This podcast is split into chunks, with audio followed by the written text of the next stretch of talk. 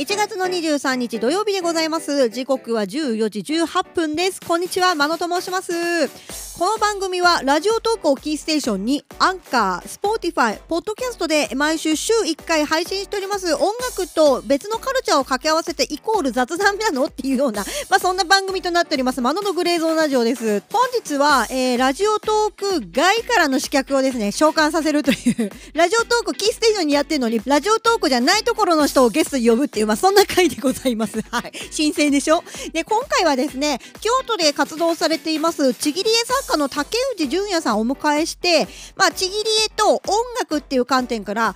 ディアどういう風に、まあ、出てるのとか、音楽詳しい方なんで、まあ、ご紹介いただいたりとか、ちぎり絵あるあるみたいな話とかね、あの、どうやったら始めたらいいのかなとか、そういうところをね、いろいろお伺いできたかなと思っております。あのね、竹内さんとね、今回初めてね、お話ししました。まあ、基本いつも DM でやり取りしてたりとかするので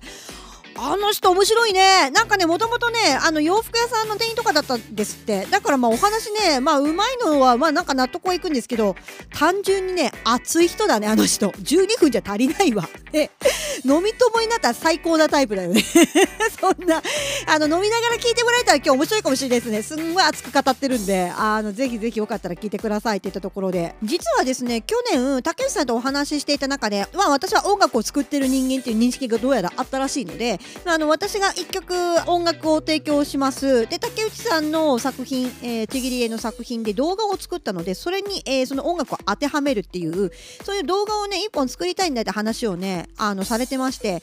この度ね、納品させていただいたんですよ。その曲、よろしければここで皆さんに、まあ、1分半ぐらいのね、短いインストなんでね、よかったらお聴きいただこうかなと思いまして。この曲のイメージは、竹内さんの作品自体が鮮やかな、はっきりした原色の模様が多いんですよ。なんでそういうのって、なんかフェスとか行ってそうな、上下こう、キャンプブラウンドとかで、こう、決めてる男女が、こう、持ってそうな小物とか、パンツの柄とか、そういうものに近いのかなと思って、サマソニッチュよりはフジロックに行ってそうな層が受けそうな柄だったりするなと思ったんでフジロックで盛り上がってる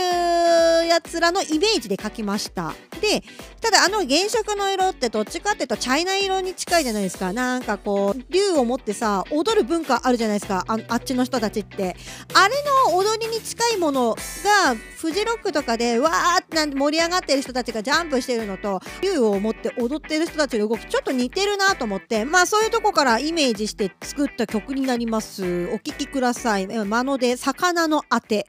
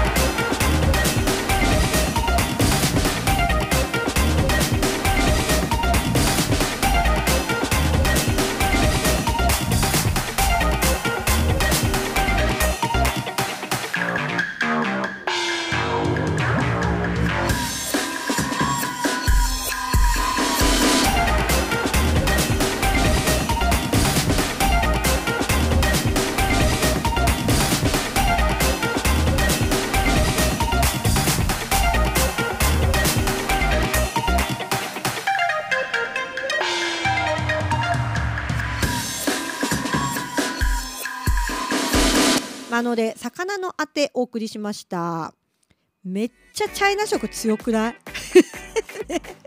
本当はもうちょっとブレイクビーツ8チャイナ2ぐらいにしたかったんですけどチャイナ7ぐらいだったね。まあそういう曲も作っております。でこの曲に竹内さんの、えー、ちぎり絵をアニメーションにしたものを掛け合わせて一つの動画を作るらしいんでもしそちらがあの出来上がってアナウンスさせていただきます。ご覧いただければと思いますのでよろしければといったところです。あとこれサウンドクラウドに掲載するんですけどもその時のジャケットをねあの竹内純也さんに作っていただくことになりましたのでよろしければそちらも出来上がり次第あのアナウンスさせていただければなと思っております。そんな竹内純也さんは次のセクションでゲストにいらっしゃっていただきますのでお楽しみに。といったところで、まあ、今週のマノの話でもちらっとしますかね。今週はそうだな。相変わらず2月のリリースに向けて動いているってところがあってまあ動画を今回制作するんですけどまあそれの打ち合わせをとうとうやっていたりとか。あとね、あのー、リスナーさんではないんですけど、お友達トーカーさんとかに、えー、どうやって収録してるのっていうのをよく聞かれます。で、ラジオでお話ししたいんですけど、やっぱりちょっとなんか写真付きで説明しないと、接続部分とかわからなかったりとか、機材の話とかにもなるんで、それをノートにまとめてます。で、あの、今週の末にでも、今週の末って土日あと2日しかないじゃん。やばいんだけど。今週中にでもあのノートにアップしますので、よろしければ説明文のですね、えー、ノートの URL 貼ってありますので、そちらからご覧いただければと思います。こんな感じでマノは収録してるぜっていう感じを、はい、お伝えしようと思ってます。ただね、長文なんで、頑張ってみんな読んでねってところではあるんですけども。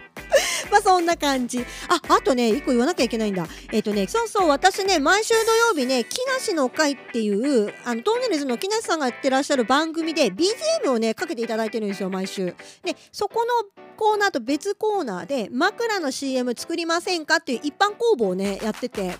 でそこに先週のフリートークだったかな。あの若者1人捕獲してせっせが作ってますせなんて話をねしてたと思うんですよ。グレーゾーンラジオ内で。それがですねなんと今日の1月23日放送分でオンエア乗ったんですよね。いや、嬉しい。久々にね、オンエア乗ったの嬉しいです。ありがとうございます。まあ、ありがとうございますって私、ほぼ何もしてないですけどね。あの、若者がかなり頑張ってたんでね、最後の最後まで。まあ、この若者が誰かっていうと、まあ、みんなお察しの通り、そうだ、群馬行こうのぐんちゃんなんですけど、いやーね、彼の CM 力、ほんとすごいですよね。オンエア乗っちゃいました、TBS の電波に。で、なんなら、えっ、ー、と、去年の12月に高橋さんと曲をリリースさせていただいたんですけど、それをバックに使わせていただいたんで、実質、えー、ぐんちゃんと高橋さんは TBS のキー曲デビューといったところで、あの、デビュー遂げましたので、まあ、そのご報告といったところです。どうしますかね？せっかくこうやってオンエアに乗るような CM 作れたんで、今後もね、使っていきたいんですけども、あ、そうそう、ぐんちゃんのところの配信、まあ、さっきからぐんちゃんぐんちゃん言ってますけど、そうだ、群馬へ行こうというラジオトーク内で配信やってらっしゃる方なんですが、そこのですね、ライブ配信で CM が流れることがあるんですよ。よもしかしたらタイミング合えば、そ、ぐんちゃんの生配信、そうだ、群馬へ行こうの CM で流れるかもしれないです。あと、マノのラジオの方でもね、今後ね、実は CM をね、どんどん入れていこうと思っているんですけど、ラジオトーク自体は12分の収録しかちょっとできないので、毎週3本撮ってまして、丸1、丸2、丸3ってこう、番組のタイトルのところに名前がついてます。それを辿っていくと、一本のラジオ番組になりますっていう、まあそんな感じで配信をしてるんですが、これ実はポッドキャスト、 Spotify でお聞きいただくと、この123が全部つながった状態のものを配信してます。そして各セクションの間にジングルを入れているんですが、さらにその間に今後 CM をね、導入していこうと思っているので、そこでじゃあ今週は流しますかね。で、実はこの CM、ぐんちゃんだけの CM じゃないんですよ。ええぐんちゃんに1本お願いしました。あと人気トーカーに1本お願いしていてそしてえこの人トーカーなの初めて知ったかもっていう、まあ、木梨の会ゆかりのある方に1本お願いしてまして実はこのクオリティの高い CM バージョン別で3つあります。はい。まあ、ここではね、誰がね、やってるかっていうのはね、言わないでおこうかな。これはもう、 Spotify とかでぜひ聞きに来てください。あの人やってんだへーって多分なると思うので、ラジオトーク大好きな人はなると思いますから、よければぜひ、そっちを入り口に時々マノのグレーゾーンラジオ聞いてみてもいいのかなって思いますのでぜひぜひといったところです。さてそろそろ曲の紹介していきますかね。今週はすべてゲストの竹内純也さんに、えー、選曲をいただいております。で今回ねご紹介する1曲目なんですけども2001年に解散してるねあのかなり古いバンドなんですがボートという、えー、アーティストでサークルサウンドという、えー、曲をご紹介します。実はこれねもうねサブスクがないんですよ。えー、で、えーとまあ、2001年に解散しててるぐらいの、まあ、古いバンドではあるんでね、まあ、ないのも分かる気はするんですが彼らね実は当時大学生だったんですよ。で2001年に解散解散するのもえー、卒業大学を卒業するからというで解散してましてでその後もまあ別のバンドを組んでいるんですが結局ね今やってんのかな？ちょっと分かんないんですけどね。ここのですねギターボーカルをやってる阿瀬さんって方がいらっしゃるんですけど、まあ、この人がキーマンでやってるんでしょうけどこの人ね今ねサウンドエンジニアやってたりとか TOKIO とか木村カエラちゃんの曲提供してたりとかなかなか凄腕の人が若い時にやってたバンドなんですよね。で当時の PV 見てたんですけど多分あれが2000年か2001年ぐらいの、えー、ものにはなると思うんですが当時ってそこまでアニメーションの動画ってまあ復旧はしてたんですけどあの予算的なものでなかなか高いものだったと思うんです。今ほど手の届く場所にはなかったと思うんですけどそんな中であれぐらいのおしゃれな質で、えー、PV をしかもインディーズですよ。ワーナーミュージックジャパンに所属してるとはいえ、まあ、ある程度 PV なんかやっぱ予算限られてくると思いますからその中であれぐらいが作れるって言ったらもうなかなかいいんじゃないかな。センス的にはグッジョブなんじゃないかなと私はやっぱ思うしで、まあ、曲調はやっぱぱり、まあ、マットカプセルマーケットだと言い過ぎだけど、まあ、あれぐらいの世代の影響を受けていて、で、プリスクール通過した後に、まあ、彼らがいて、その後に、まあ、ポリシックスが出てくるんじゃないかなっていうようなイメージをさせる曲ではあります。おっと、語りすぎましたね。で、この方サブスクないので、YouTube の、えーと、動画の URL 貼らせていただきます。説明文からそちらをクリックしてみていただいて、よろしければ YouTube でこちらのボートの曲お聴きいただければと思います。そして次のセクションでは、お待ちかね、えー、竹内純也さん登場していただきます。お楽しみに。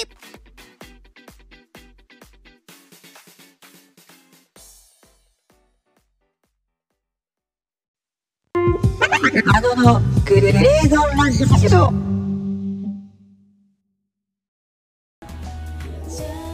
えー、あんちゃん眠れないよね。枕が硬いよあんちゃん眠たいよあん人は一生の3分の1を眠りと過ごす。誰誰誰？良質な人生のパートナー。ブレインスリープピロー。それはいいから物持ってこいあんざいどこで買うの？ねね教えて。あのグレーゾンマジック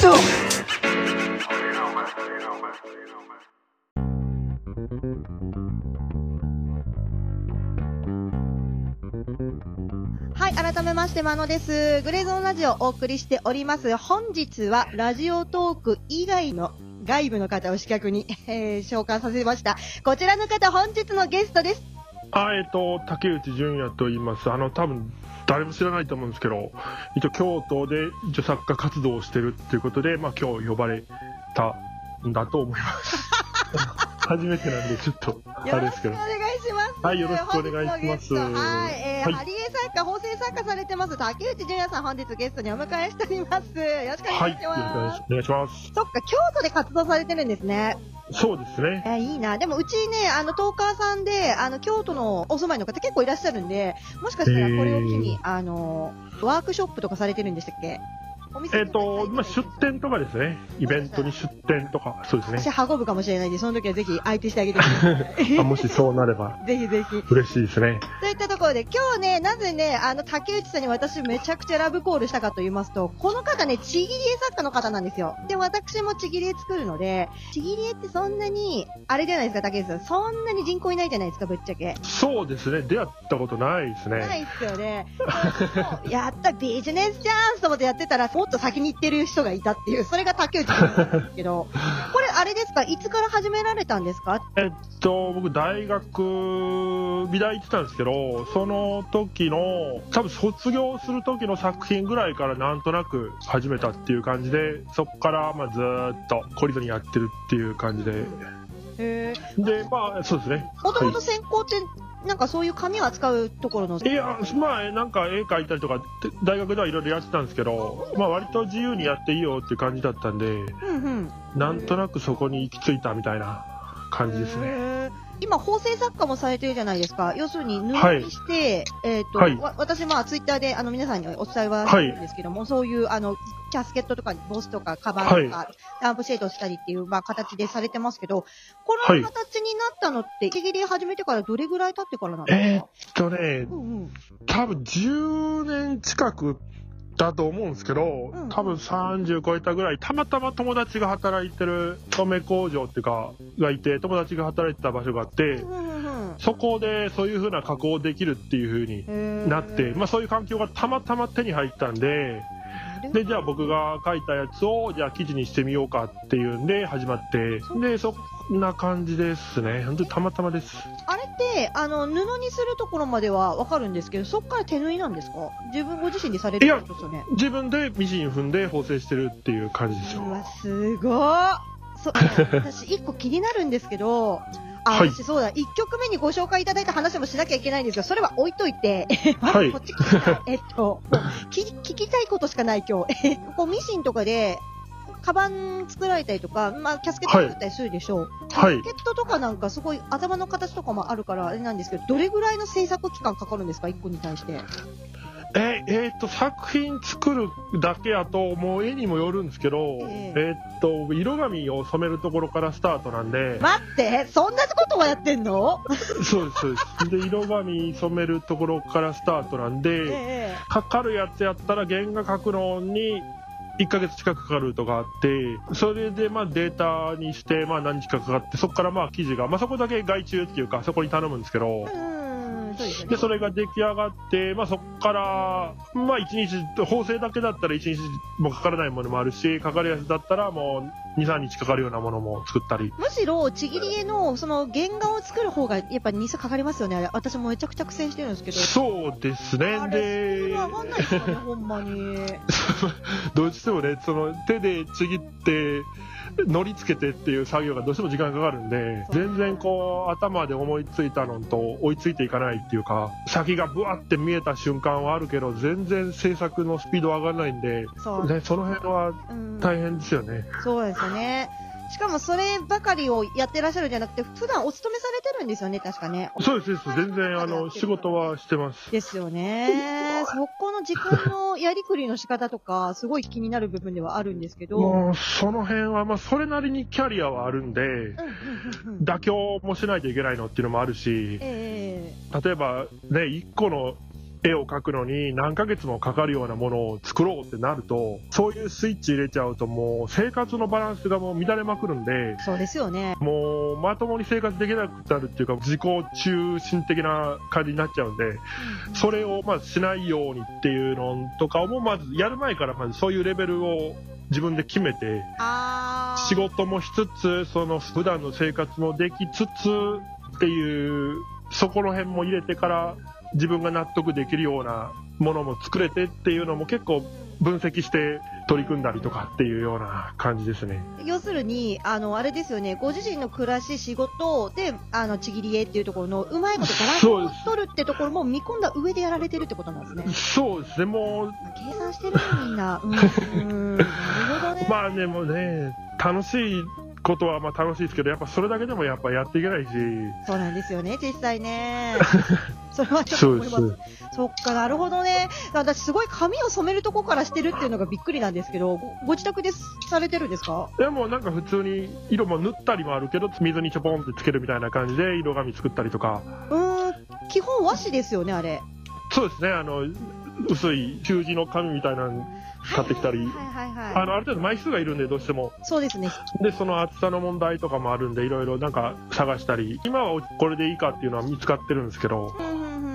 で、例えば絵によっては、グラデーションみたいなことをしようと思うとあ、例えば薄い黄色があって濃い黄色があるみたいなんで、その10段階ぐらいの黄色をだんだん濃くしていくみたいなんで、色紙作ってみたいな、わー、そういう感じ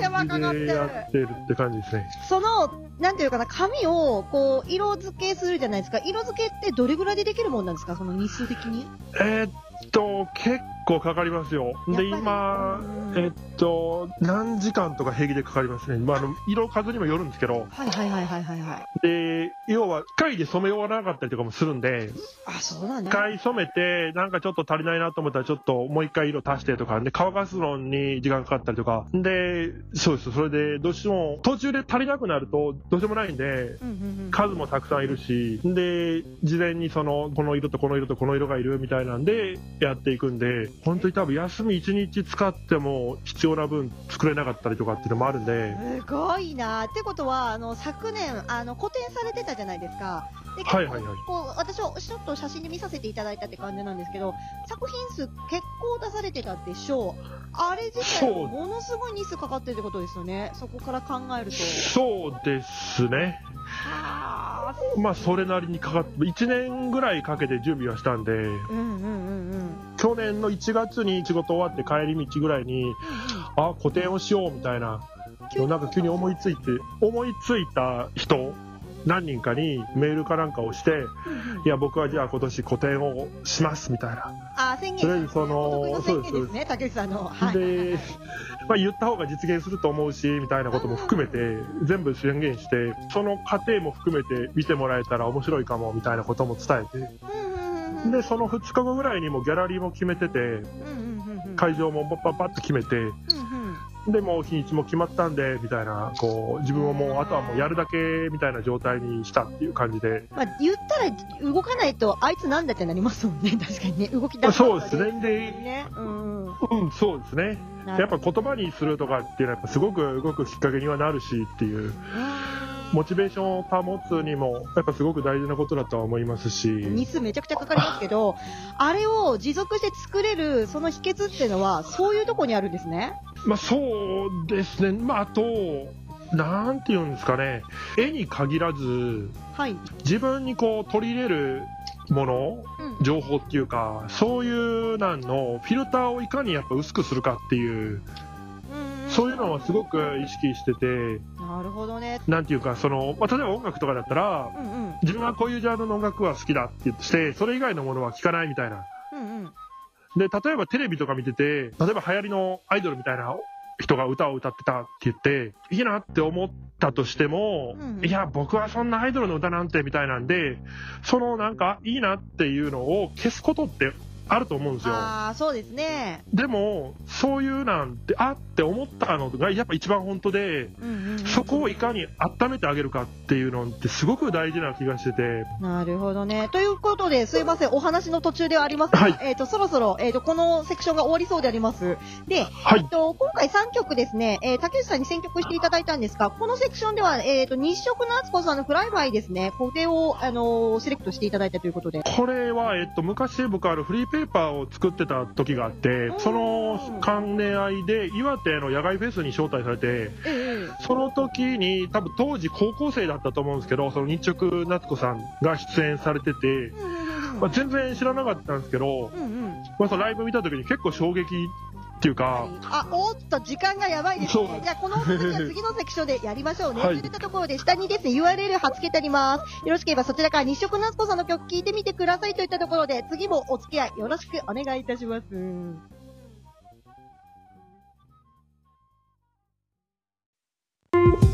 あののグレーゾンラジオ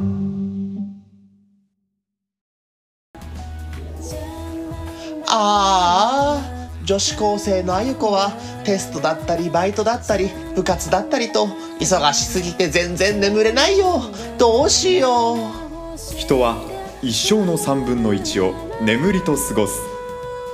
良質な人生のパートナーブレインスリープピロー。え何それ？すごい。これでよく眠れたらデートしてあげてもいいぞ。えへへあのグレーゾンラジオ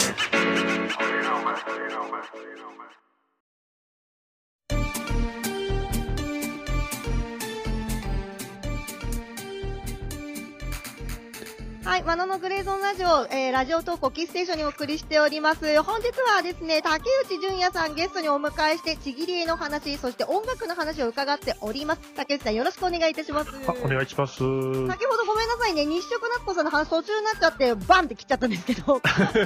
続きが気になるってところで。はい。はい。さっきの話の続きみたいな感じになるんですけど、やっぱりそういうふとした時にあってなったような感覚って、やっぱすごく大事なところもあって、で、帰って、まあ、調べたりとかってもしてたら、そのまあそれからずっと、まあ、ちょっと聞いたりとかっていうのもあるんですけど、まあなんかそういう感じですね。やっぱ言葉とかを超えれるって、やっぱ結構究極やなっていうところもあるとは思うし、まあそういうのをなんか体感したっていうか、そういう意味でライブを見てね。そうですね。でもこの方かなり言葉にもパワーありますね。あの歌詞そうですね。事前に調査してますけど、すごいですね。これ歌詞ぜひ見ていただきたいなと思う一曲ではあります。で、そうですね。はい。ここで、えっ、と、1曲目にご紹介いただいて、全く触れずにここまで来てしまったボートのサークルサウンド。これをね、はいご紹介いただいたんですけど、これはいつぐらい出会ったんですか？に多分大学生の時に、うんうんうんバイトしてる時にラジオでかかってて、なんかそのインディーズのなんかランキングみたいなラジオなんか毎週何曜日かにやってて、それを聞いてなんか気になってみたいな。そっから、おなんかすごいのいるなみたいな感じでずっと聞いてたような。あ大体入り口こんな感じなんですよね。はいー。これ実は知ってました？多分、竹内さん同世代ですよ、この方。っていうのは、ボートってバンド、私調べたんですけど、この2001年に解散しているんですが、なぜかというと、大学生で卒業するからっていう理由で解散してるんですね。へー。だから同世代ですよ。へーと思って、面白いって思って。でなんかあの当時ね、そういうインターネットとか、そういう、ね、YouTube みたいなのとかってあんまり普及してなかったし、そうですね。でなんかそういう情報もあんまりなかったしみたいな。うんうんうんうんまあ、ああいうのはもう逆に面白かったんですけどね。そうなんですよね。ラジオタより、もしくは、まあ、スカパーの、なんか、音楽番組たよりっていうのは、うん、ねなんかそういあったんですよねう、なんか、ね、CD 屋の兄ちゃんに勧められたやつを聞いたやつ買うみたいな、うんああいうのが面白かったんですけどね。勧められるっていうことないですもんね。ね、買う前にまずこう、YouTube で聞くみたいな、あそうそうそうそう。がね、なんか、そういうのよりやっぱ自分の足で行ってみたいなのが面白かったなとは思うんですけどね。そうですね。あんまり足を運ばなくなった時代にはなりましたよね。まあ、いいか悪いかは置いといてですよね。そっか。なんかいろいろお話を伺っている中で、あの、リスナーさんにお便りを募集したんですが、根本的にちぎり絵というものを知らないので、まずそういうちぎり絵がどういうものかっていうお話を伺いたいというのが一つあったのと、もう一つ、どこからこう始めるとちぎり絵って私とかでも簡単に始められますか？楽しく始められますかっていうのがやっぱ圧倒数多かったんですけど、いかがですかね？なんかはい髪,、髪を染めるとかってなってくると、なかなかハードルが上がるでしょう。まあそうです。まあめんどくさいですからね。大変ですよね。うんうん。でも本当に、あの、作るとか、まあその、書くとかっていうのも、別にルールが本当にあるわけじゃないし、マニュアルが本当にあるわけじゃないんで、例えば別に新聞紙をちぎって貼るとかでも全然問題ないと思うんですけど、ああ、いらっしゃいますよね、現にね。なんかそういうような感じ、だからもうちょっとその、柔軟に捉えてやる方が僕はいいと思うし、で、こういう風にやらないといけないってことでは決してないと思うんで、うんうん。なんかそういう感じ、本当に僕がやっていることっていうのは、そんなに本当に、その辺のスーパーとかで手に入るような材料をほとんど使ってるんで、えー、そうなんですか？要は色紙染めて、糊つけて貼ってるだけなんで、ああ、まあ色紙染めるところはまあちょっとハードル高いかもしれないですけど、うんうん。材料で言ったらもう本当に、もうコンビニでも手に入るしみたいな。そうなんですよ。ようなうん。実は私もちぎり絵好きで作ってますが、最近ちょっと作れてないですが、あの、基本的に100円ショップで揃うもので作ってるんですよ。いいと思いますよい。や、ほんとこれでお金をかけずにいかに工夫して作品を作るかっていうのって結構大切ですよね。あの、結構続けれてた理由っていうのが、はい。色紙染める時だけまあ水使うんですけど、すぐ始めれてすぐやめれるっていうのが結構大きくて、ほうほうほうほう。要は糊と紙あったらできるんで、確かにね。うんうん。終わった後に筆洗ったりとかパレット洗ったりとかっていう作業がいらないんで、そそっか、その発想がなかったわ、一私。瞬でやめれるっていう、僕は昔その洋服屋やってた時も、ちょっと暇な時にやってたりとか、あ、お客さん来たしやめようみたいなのとか、それぐらいでできるっていう手軽さもあって、確かにね。それって絵描いたことある人の発想ですね。パレットとか洗わなきゃいけないとか、その片付けとかの手間っていうのは確かにないかも、ちぎり絵。そうですね、手洗うぐらいで済むっていう。うーん、確かに。え、あと、あの、DJ マノさんからの質問一ついいですか？竹内さん。はいはい。海苔って何使ってますか？もう普通のスティックのりっすよ。ですよね。そんなんしかないです。使ってます私、一番、セブンイレブンの海苔が。あの紫色のキャップのやつ。あれを使いますよ。あれ結構有効ですよね。だいたいあの手のやつを2本か3本ぐらい用意しておいて、やっぱそうですよね。あの、かどうしても乾いてくるんで、交換するっていう。あの季節によってめっちゃ乾くの早くないですか？これ多分ちぎりあるあるやと思うんですけど、めっちゃそうで早い。すね。あの、エアコンの時とかね。やっぱり分かってくれる人がここにいたわ。皆さんわかんないですよね、こんなそう。そう、皆さんこんなこと思いながらちぎり作ってるんですよ、我々。あそう、あとね、あの、リスナーの方で、これちょっと聞いてほしいっていうものの意見として多かったのが、はい。ちぎり絵って、あんまりこう、やってる人口少ないじゃないですか。そこにたどり着いた、まあ、こととかもも、もろもろ含めなんですが、アイディアとかって、いつひらめいたり、なんかひらめくためにしてるコツとかあるのってところは、やっぱ皆さん気になっているところはいはい。で、はい。えっと、まあさっきも言ったんですけど、そういう自分に取り入れる情報とかをどんだけ柔軟にするかとか、あーやっぱ柔軟さなんですね。あと、こうしたいとかっていう、なんかそのチューニングみたいなのをちょっと高めにしておくっていう、高め？なんかその、まあアンテナの張り方をちょっと敏感にしておくっていうか、なんか誰かにこう言われたっていう、その些細な情報をどうやって拾うかとか、あこうやったらこうできるかもとかっていう、そういうアンテナの張り方の工夫というか、ちなみにどういった工夫されてるとかなんかございます？まあその考えるとか言葉に出すとかっていうのはやっぱり結構意識はしてて、それをいかに切らさないで過ごすかっていう、あー、なるほどね。なんかそれはわかる気がするな。うんうんうん。例えばその仕事中とかにふと思いついたことええとかも、そのまま消えちゃいそうなアイディアとか、そんなんもう全部やるっていう、あー、そこを拾うんですね、あえて。そうです、そこら辺もやっぱすごく大事なことだと思うんですけど、うんうんうんうんうん。なんかそういう連続の中で生まれていくみたいな、なんかこう、自信は変にあって。その、絵を描いたりすること以外のことも、やっぱ全部つながってくるような感じは僕は思ってて。なんか例えばその、久しぶりの友達に道端でばったり会ったみたいな状況で、あ、また今度ご飯でも一緒に行こうよみたいな感じになって、まあまあ行かないみたいなってあると思うんですよ。まあまあいかないですよね、あれね。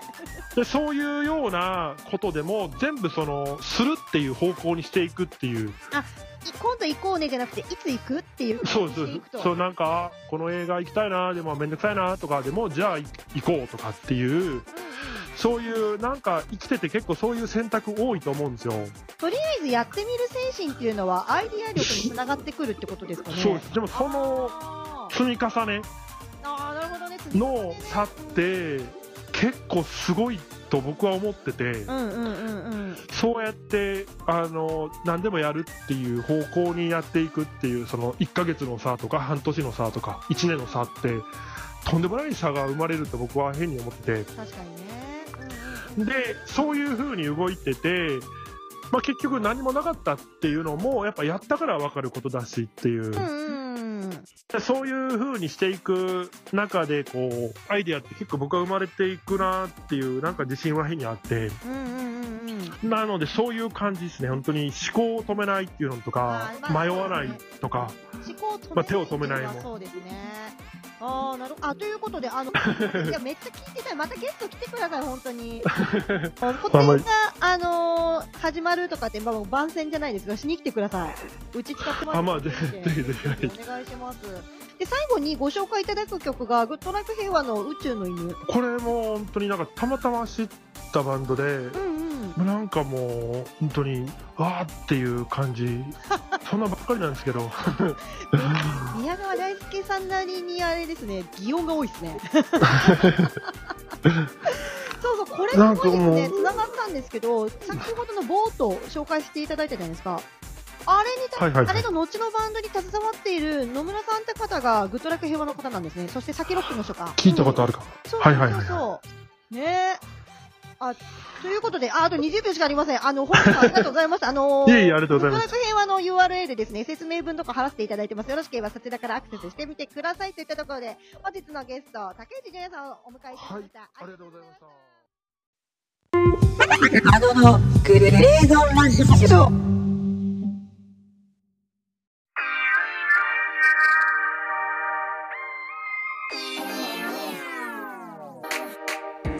今週もお送りしてまいりました、マノのグレーゾンラジオエンディングです。今週からエンディングがつくようになりましたっていうところと、来週のお話とかね、ちょっとできればなーっていうのでエンディングつけ始めたんですけどね。ちなみに来週はゲストの方いらっしゃいません。通常回になります。通常回ではあるんですが、月一恒例、えマシュー君のナードレコードのコーナーがあります。今月はどうやら台湾音楽かと思いきや、ロシアの音楽を下ろしに来てくれるということでお話を伺いますよ。よろしければマニアックな音楽、触れてみてはいかがでしょうか？といったところです。あとそうですね、月初に、えっ、と、一アルバムとか一曲について熱く語る12分ってありなんじゃないのみたいな話をね、ご提案いただいたことがあったんで、それがね、まあ通常回らしくて、まあできればな、ならではな感じでね、できればなとは思っておりますので、よろしければ来週も音楽満載でお送りしようと思っております。そして来月のお話、もう2月ですよ、皆さん。早いですね。そんな2月のね、ゲストも実は続々と決定しております。もしよろしければまた再度ね、お知らせいたしますので、マノのグレーゾーンラジオ宛てにお便りお待ちしております。お便り方法なんですが、ラジオトーク内マノのグレーゾーンラジオでお便りをいただくか、もしくはツイッターの、私のですね、ツイッターのツイートで定期で、あの、お便りの募集の URL 貼った、えーツイート流れますので、よろしければそちらからお送りいただければと思います。といったところで、また来週ですね、お会いしましょう。来週は通常回になります。それではまた来週。さようなら。